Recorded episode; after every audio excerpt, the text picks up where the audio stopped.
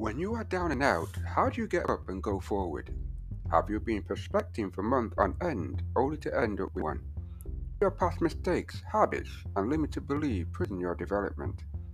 Or are you just kind of depressed about your current employment? There are many reasons to get down and start to get depressed about your situations. When you're down, do you know how to get back up in that route, Derek? Join us on Yes You Can podcast show. The new you start today, not tomorrow.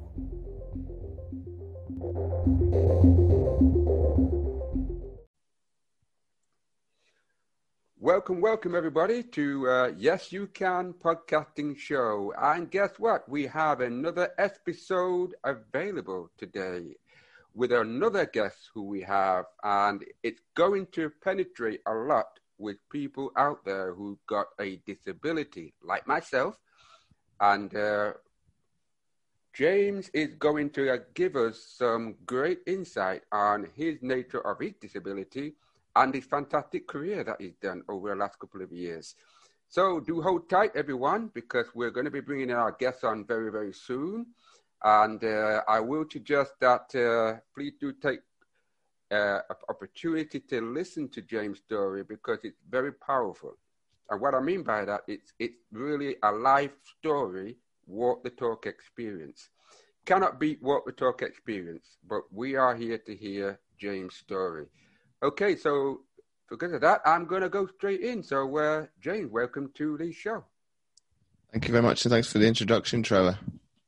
All right, you're welcome. So, uh, so James, I'm looking at your life story. It's going to really give me a double boost with my disability.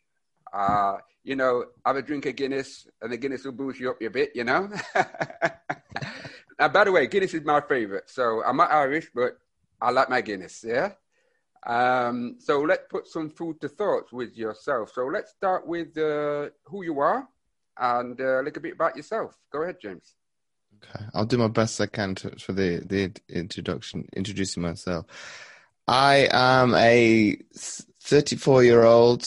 Uh, have I've been with my disability my entire life. So when people say you've overcome adversity, I don't see it like that because I've always been, well, not thrown to the wolves, but thrown in the deep end and kind of you either sink or you swim. Uh, I come from a family of very resilient. Uh, grandparents uh, being involved in World War II.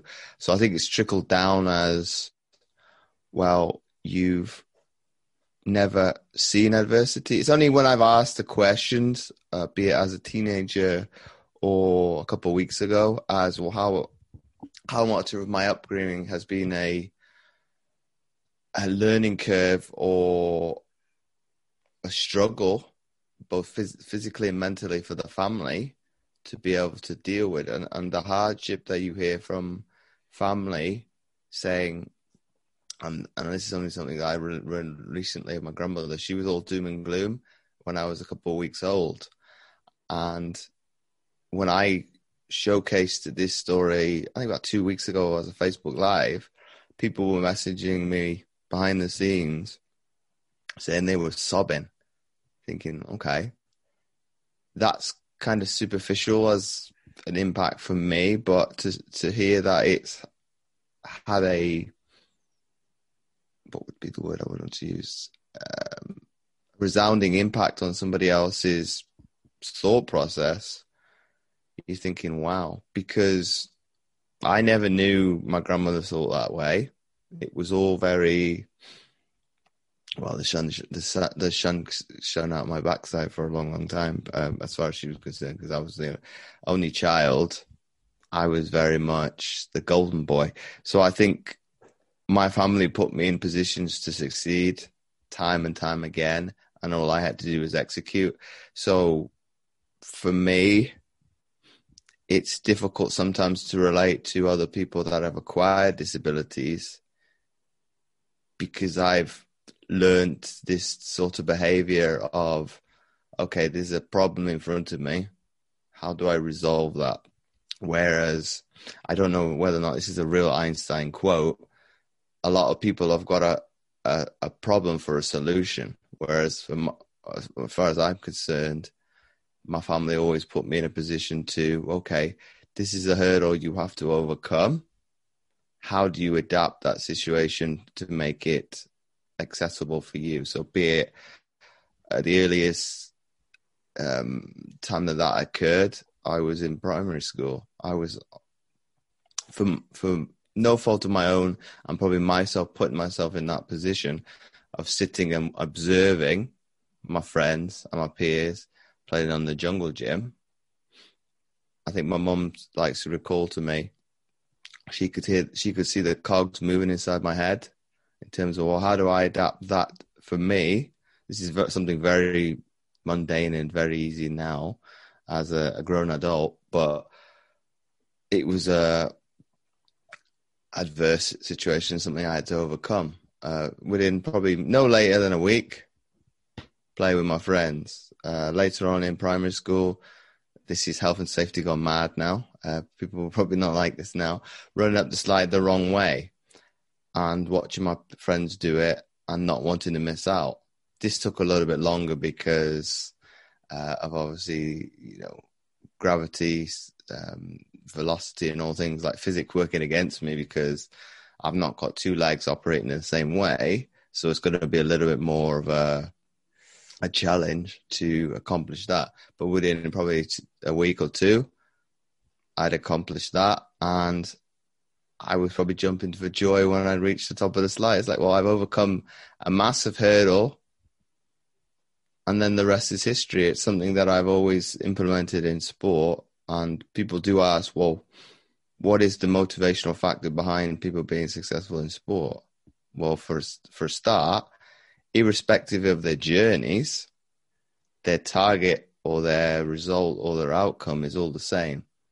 Be it if they're your friend, your enemy, your foe, you've all got a common goal as you know you want to get to the Olympics, you want to be Premiership Premier League champion in football, win something in rugby, whatever sport it is, you've all got a common goal when you start out as you want to reach the the mountaintop. Right now, I, I, can sense that this is going to be quite a very uh, personal interview because you went back a bit into your life, and um, this is which I think is going to be interesting because there may be people on this show listening who are in the same similar situation like yourself, need answers, need to be heard, need to be identified and accepted. Now, for the nature of the people who are listening, could you tell us the name of the disability? What is it exactly? And um, and then I'm going to ask you another question based on how you managed to overcome those challenges as to where you are now. Okay, you got two choices with this one, and it's me uh, learning and asking questions. My disability can be described uh, as this acronym of PFFD, and I can't remember what it stands for. And this is what my prosthetist had told me, or what I've known medically for a long, long time, like for over de- decades, as uh, femoral dysplasia. So, what to to to give what that actually consists of as a disability? I'm gonna see if I can get this wrong.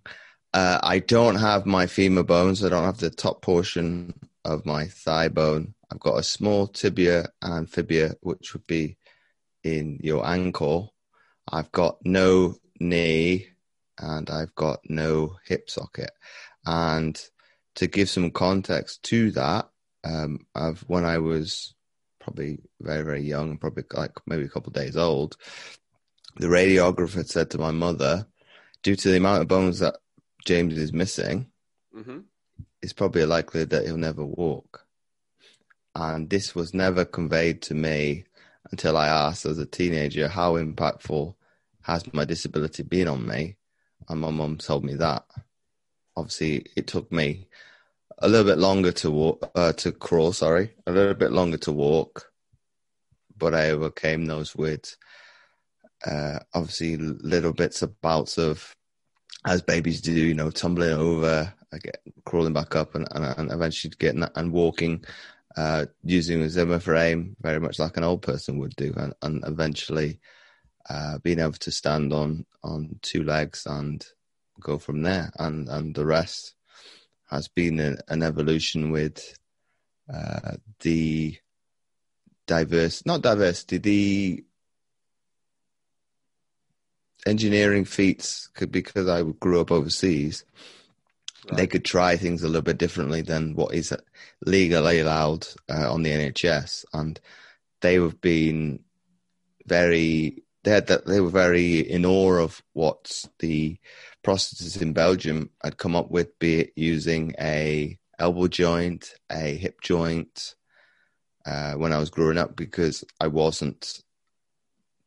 It would be very difficult to put a proper knee joint in and maybe growing every year and having to replace those those well those components which aren't cheap in in, in uncertain terms, but they're ingenuity to be able to, okay, let's put a component that, okay, will not sub, sub, uh, won't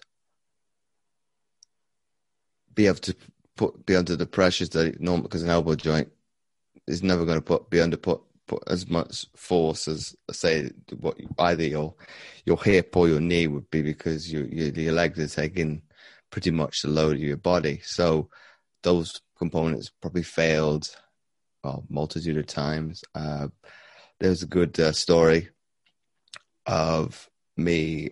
I think I was probably about ten or eleven. Uh, the school rang up my mum at work. Oh, James has broken his leg again, and obviously because uh, my mother worked for NATO, so the the staff and and and the the kids are changing probably on a on a period basis, like three to, three to five years and her colleague didn't know me very well, and he asked her, "Has James got brittle bone disease?" Because he keeps breaking his legs on a, on so many occasions, and she said, "No, he's got prosthetic." So I guess that he do make an assumption of uh, of the situation before knowing all the facts. For me, uh, I've spoken to I think that teacher about three years ago, and she said I always had a smile on my face, and I was very much pessimistic because this is me as a 32 year old now. And those questions can't be always smiling and having that kind of setback happening time after time. It's probably come to a point where that's going to be frustrating. Have a smile face to take that with just because though than I did to us a 10, 11 year olds because I'm not one of the bad times because they don't always serve you. Like bottle up, bottle away, uh, and save your yourself going forward as we do as humans. So most of those occasions, remember, fall Right. Now, what you're showing here, there's a, there's a lot of emotional attachment to this. Uh, one, the nature of your disability. Two, your family. And I understand you was in a, based in Belgium. Um, how did you, how did it affect you emotionally? And what kind of support did you get during those period of changes growing up?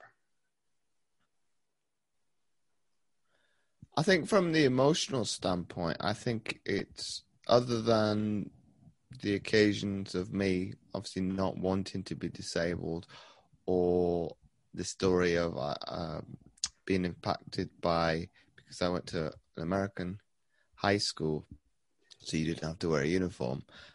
Uh, I'd be very comfortable in a sporting setting, but not in a classroom setting. And it, it took me probably a couple of years to dawn on me the impact that was having on me. And I kind of think, well, I don't care what anybody else thinks of me. This overheating, sweating, and feeling uncomfortable, I don't feel comfortable with it. So this needs to change. So I think it's very, from an emotional standpoint, very, that was an easy one. Um, obviously, I've had issues later on in life, but those are probably the ones growing up that have had a bearing on me and, and kind of shaped the individual who, who I am today. Right. growing up there with that disability, um, did you feel you had to keep proving yourself to people out there? Um, and did people accept you for who you are based on your disability? Or did you feel you have to keep pushing the boat out there and say, look, this is who I am, stop thinking the way I am, I'm able? Give us your understanding. I yes, I think yes and no, Trevor. I think yes, you're always trying to prove yourself to other people because there's probably an insecurity aspect of it. I'm going to generalize to me because I, I know that to be true. Yeah. Um, and it's always you've got a chip on your shoulder, an axe to grind with people judging you for whatever reason to be inferior. But I think probably deep down, it was probably me trying to fit in into whatever that looked like, uh, be it sports, be it education, be it societal.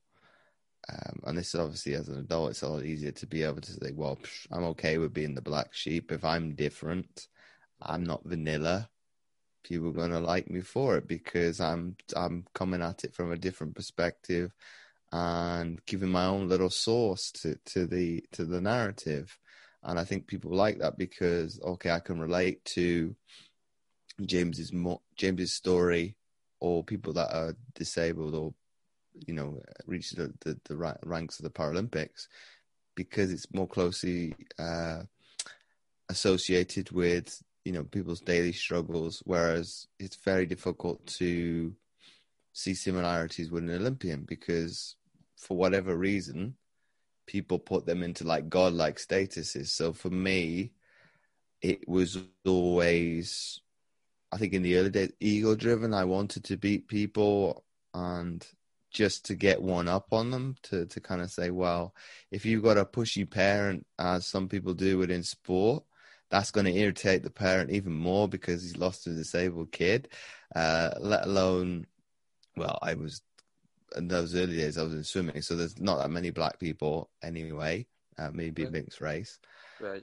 So that's going to be an irk to that family. It's like, well, why did you lose to this person race? And then obviously he's then missing a limb. So I think I've always my family's never been pushy. They've never been, well, James, you must do this, you must do that.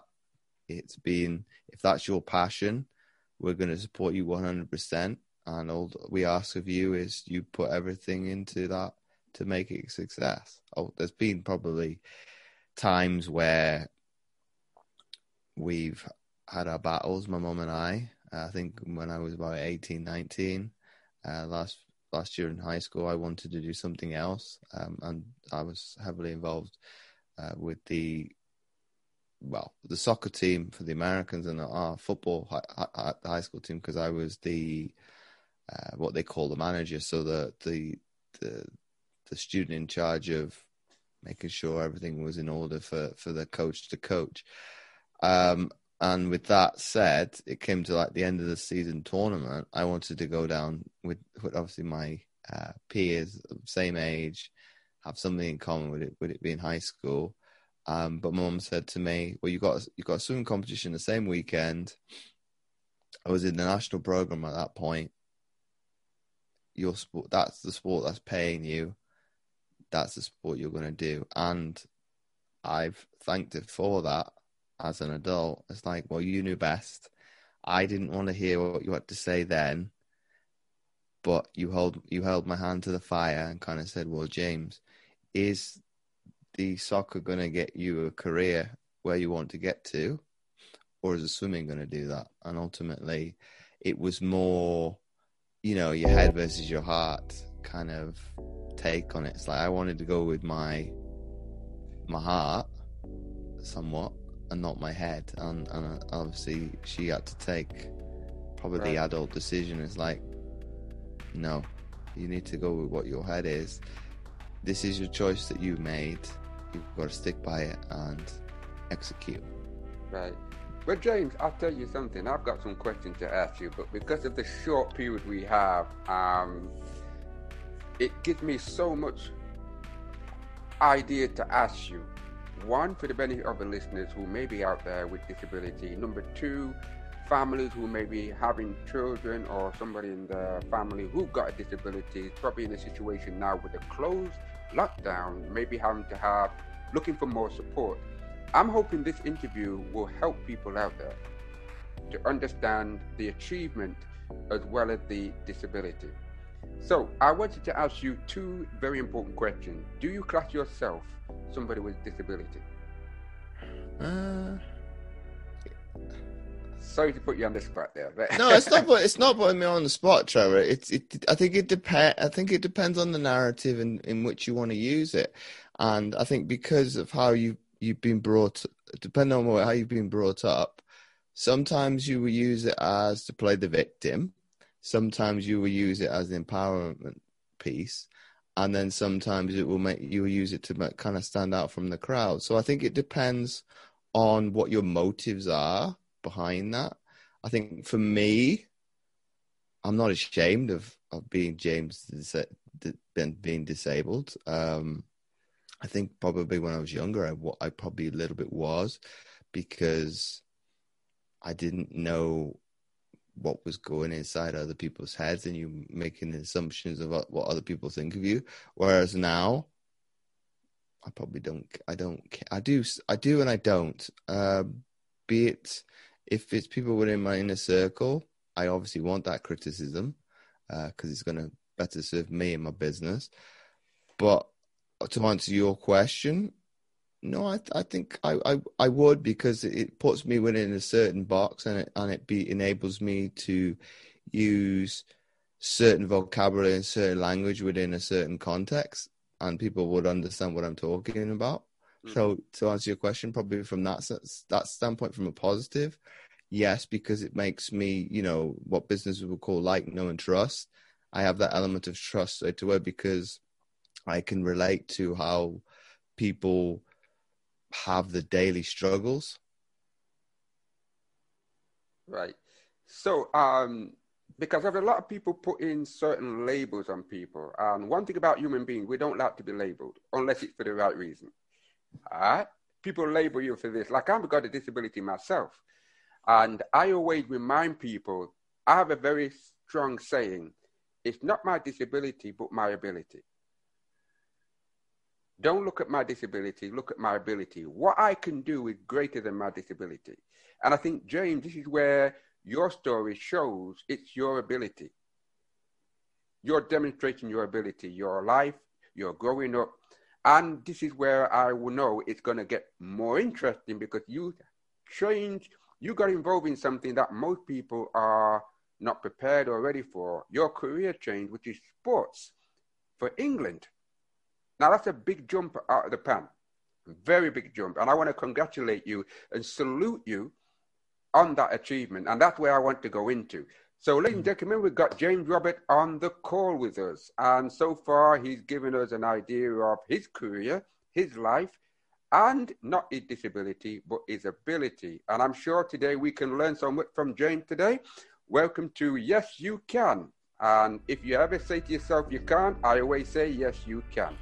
So, Yes You Can Today's show with James Roberts, and he is going to talk to us about the next stage of his career, which is going to be very interesting because something turned around for James, and most people are lining up to get into this kind of career for England, athletics, and etc. So James achieved that.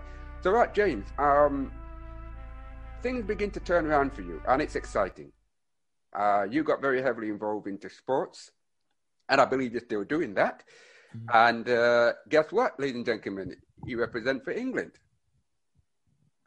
He represented for England. Now, James, tell us a little bit about your sports and how you end up being represented for uh, England. Um, well, the, the the long story short, what propelled my career what ended up being a decade at the at the elite level was actually the 2002 Manchester two, uh, Manchester 2002 Commonwealth Games. I've been as a spectator, and I think my, my grandmother being very English, and I've been growing up in, in Wales uh, for and living in in Wales for a long time for herself. I think she wanted me to be in a position to succeed in sport. And my mum didn't want to come back to uh, my aunt's house and having to uh, speak to her if she hadn't done that and in the position to succeed. Uh, but long story short, I had a discussion with the, the coach poolside, what is now almost 20 years ago. Mm-hmm. And he said to me, obviously, you started quite late as an 11 year old in swimming, which is technically true. But what stuck with me was you possibly won't succeed. And it's like, okay, I've got a point to prove now. I'm going to prove that I'm an outlier to when it comes to swimming. If I start at 11, I'm not this generic person coming off the factory line of five, six, seven, eight years old. I can make it.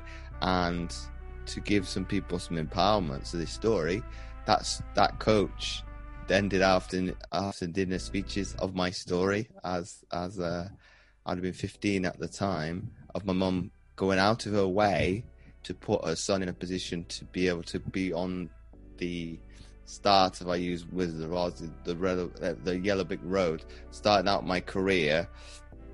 And ultimately, the rest is is, uh, is history. I made the uh, development program within the space of 18 months. Um, I had obviously that's the high. The low was being dropped two years later in my first year of university to a year later being in the, the performance program within rowing and making my first world championships to even greater heights of, of making my first Paralympics in 2008.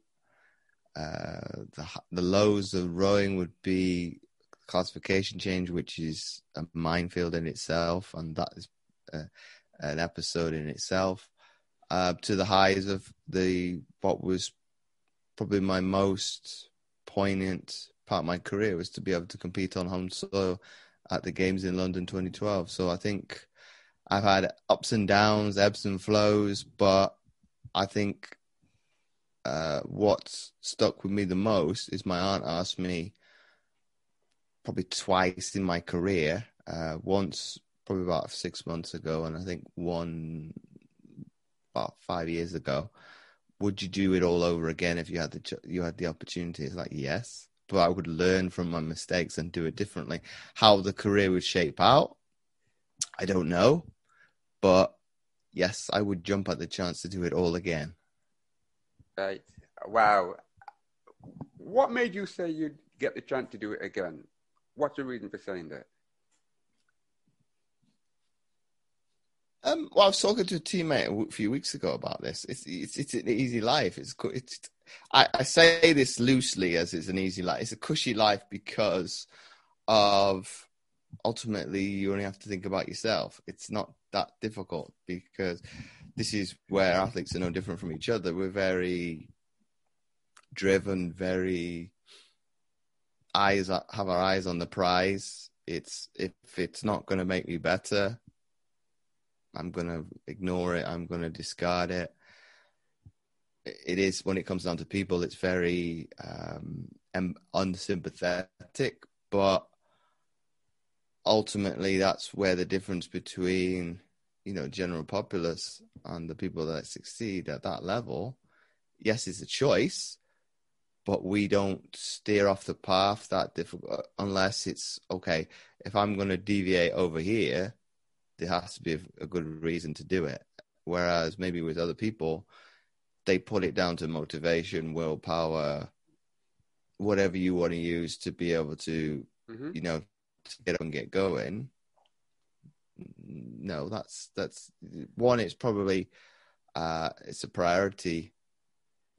Would be one, and then the second point would be you haven't got the urgency. Whereas with an athlete, the urgency is very here and now. It's like if I don't do it, and you probably heard this time and time again from from other other athletes and other other people. You know the story of if I don't train on Christmas Day, which I didn't do, but other athletes would have done. Somebody else somewhere in the world is doing it, and that's the mm-hmm. motivation to make you to get you out of bed on those with cold winter days, which we have a lot of them in this country. Yeah.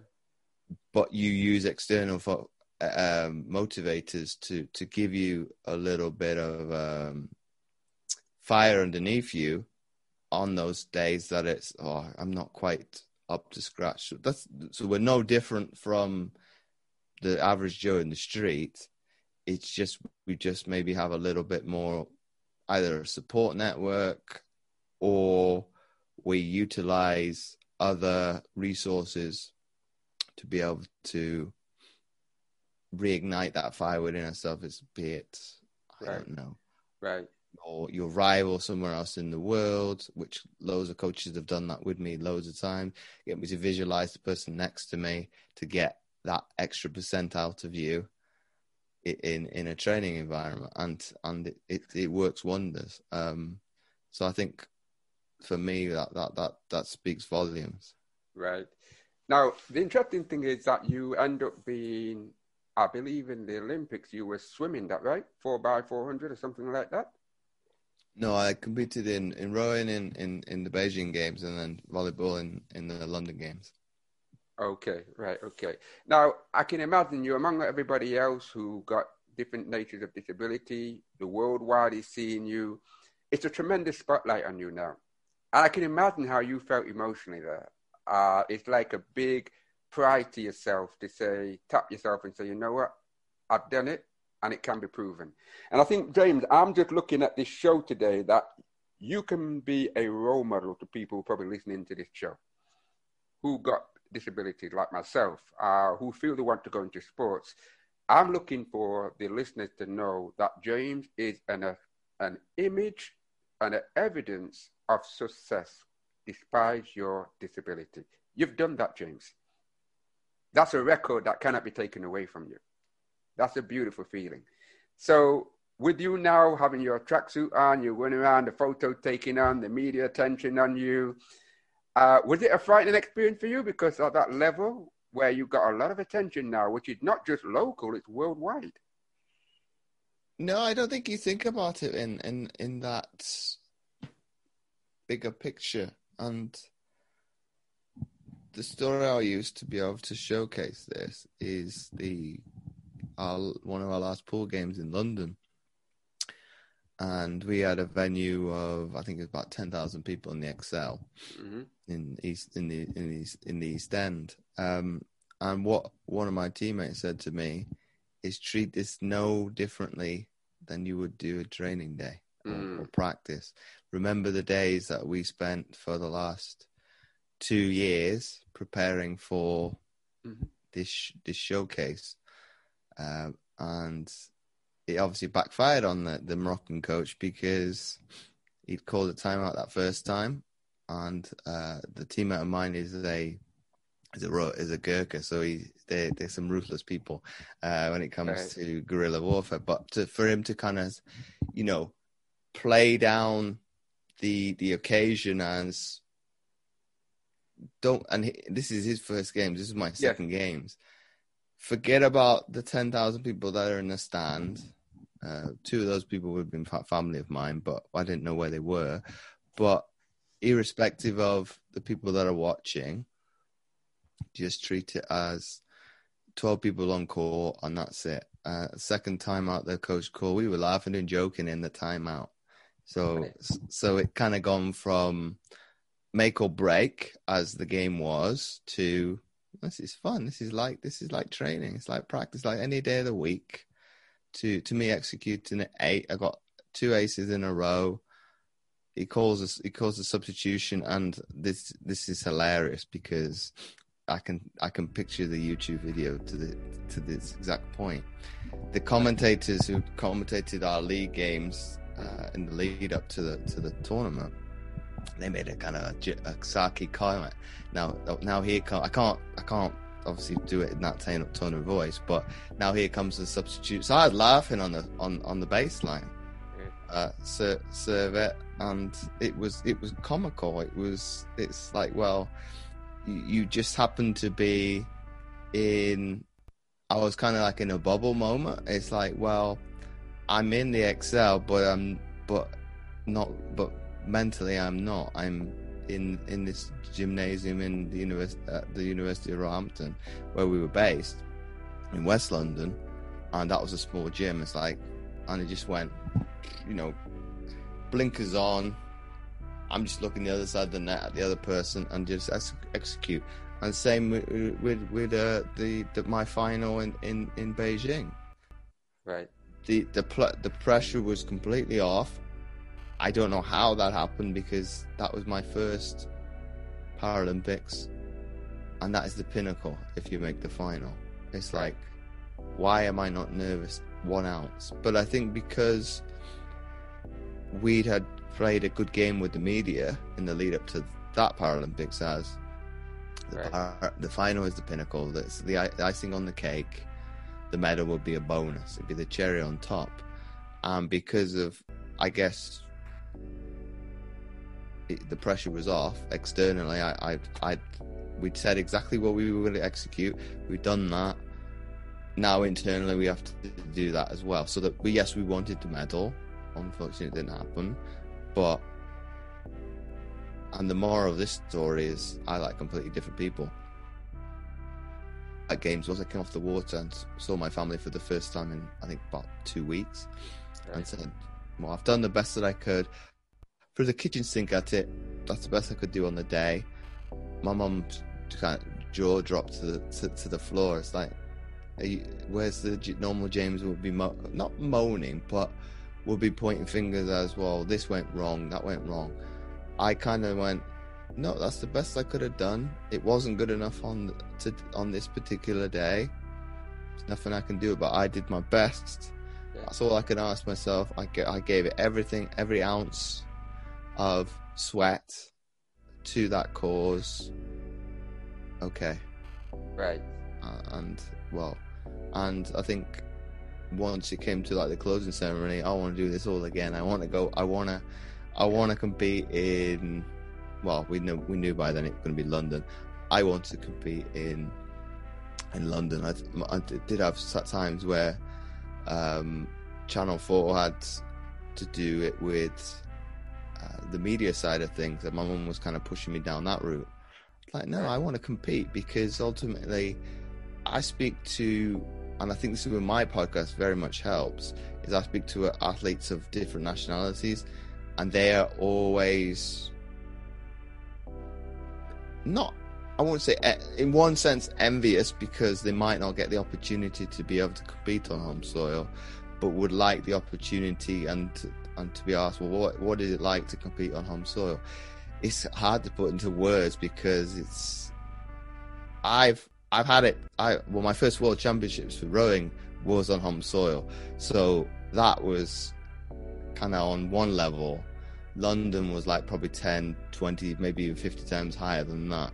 So it, it, it's it gives the opportunity to your friends and family that maybe not be able to travel the globe the opportunity to see you in in the flesh. So it was very, I think, humbling for me to be, you know, cousins being able to see me play sport in the flesh. Uh, my mum has probably travelled the globe and seen me in probably every sport that I competed in, in every guise from Paralympics down to you know regular competitions. She's always been, and I guess it gives the people the finished article and thus irrespective of I win, lose or draw, my family's always going to be supportive. But it gives people uh, who I went to school with, who I went to university with, they would have they would have seen the hard graph that I put in. They get to see what the the finished article looks like, and some of the, the people I went to university with were volunteers at the at the games themselves. So be able to reminisce, even what is now t- eight years on with them as well. What was do you remember your experience? Blah blah blah. You know, it's what's the good thing with Facebook. It reminds you as you had this conversation with such and such, we, so we could reminisce with certain aspects of that that make it very unique of as a relationship. As yes, we were well, colleagues loosely, but students are doing the same degree. but we have something else in common as well later on after we finished our degree. So it's very it's poignant to be of oh, okay, what what have you been doing since this? Right, right. Now, because of the time, I'll tell you, we've got a lot to ask you, but um, what you've given us, James, is a very good uh, scenario of, I would say, the title you gave, sink or swim. it's either sink or you swim. You can't, there's no third choice. And I think you've swimmed and you've achieved it. You've reached on the other side of the ocean. And this is what I like about your story. Uh, it made me to ask you one last question before we close. Are you in the process of writing a book about this? Uh, yes. Oh, I've stolen, yeah, I've yes. stolen it now. Oh, I've yes, stolen it. yes, I have, Trevor. Uh, you're not the first person to ask me. It's it's still in the idea phase, and um, what a pu- pu- book publisher pu- uh, book publisher had asked me to do was write down your earliest memories and and go back from you know and work Right. your way forward, and then fill in the gaps. So it's trying to, you know, speak to family, um, speak to you know teammates, etc. As you do you remember this? What's your what was your side of the the conversation and and be able to give a, a spin? Um, so yes, when that will come out, you have to wait and we'll have to wait and see because it's going to be a lot of deep diving, soul searching, uh, and obviously asking permission of of people. Well, this is my take on the situation. What is yours? And obviously collaboratively come to an either Right. an arrangement or an agreement. Be that with probably family because you don't want to portray family in a in a in a negative light uh, from an outside perspective, and then them take obviously some sort of remorse as well. You put me in a bad light. Right, Uh, right. I'm not happy with that. So so yeah, that's probably going to take some time, and some of the stories going to probably take me some deep soul searching. It's like, wow, do I really want people to know this about me? And have I really overcome that hurdle it? So it's it's looking at well, what can go in a book, or what can go on the internet, and, and, and. I'm quite happy with that going in. Uh, but what this publisher said, well, if you can't get around this hurdle, you could always make it a fictional book and, and make it very much, uh, you know, something like James Bond, uh, a a legend in itself, but it's based somewhat on a true story of, um, I can't think what the book of James Bond. But Right. ultimately, it's just some some some aspects of of James Bond is, related to him, and then people will say, "Well, that's not a true story. It's too too uh, drama drama dramatized." Really, that's a real story. I just put it in a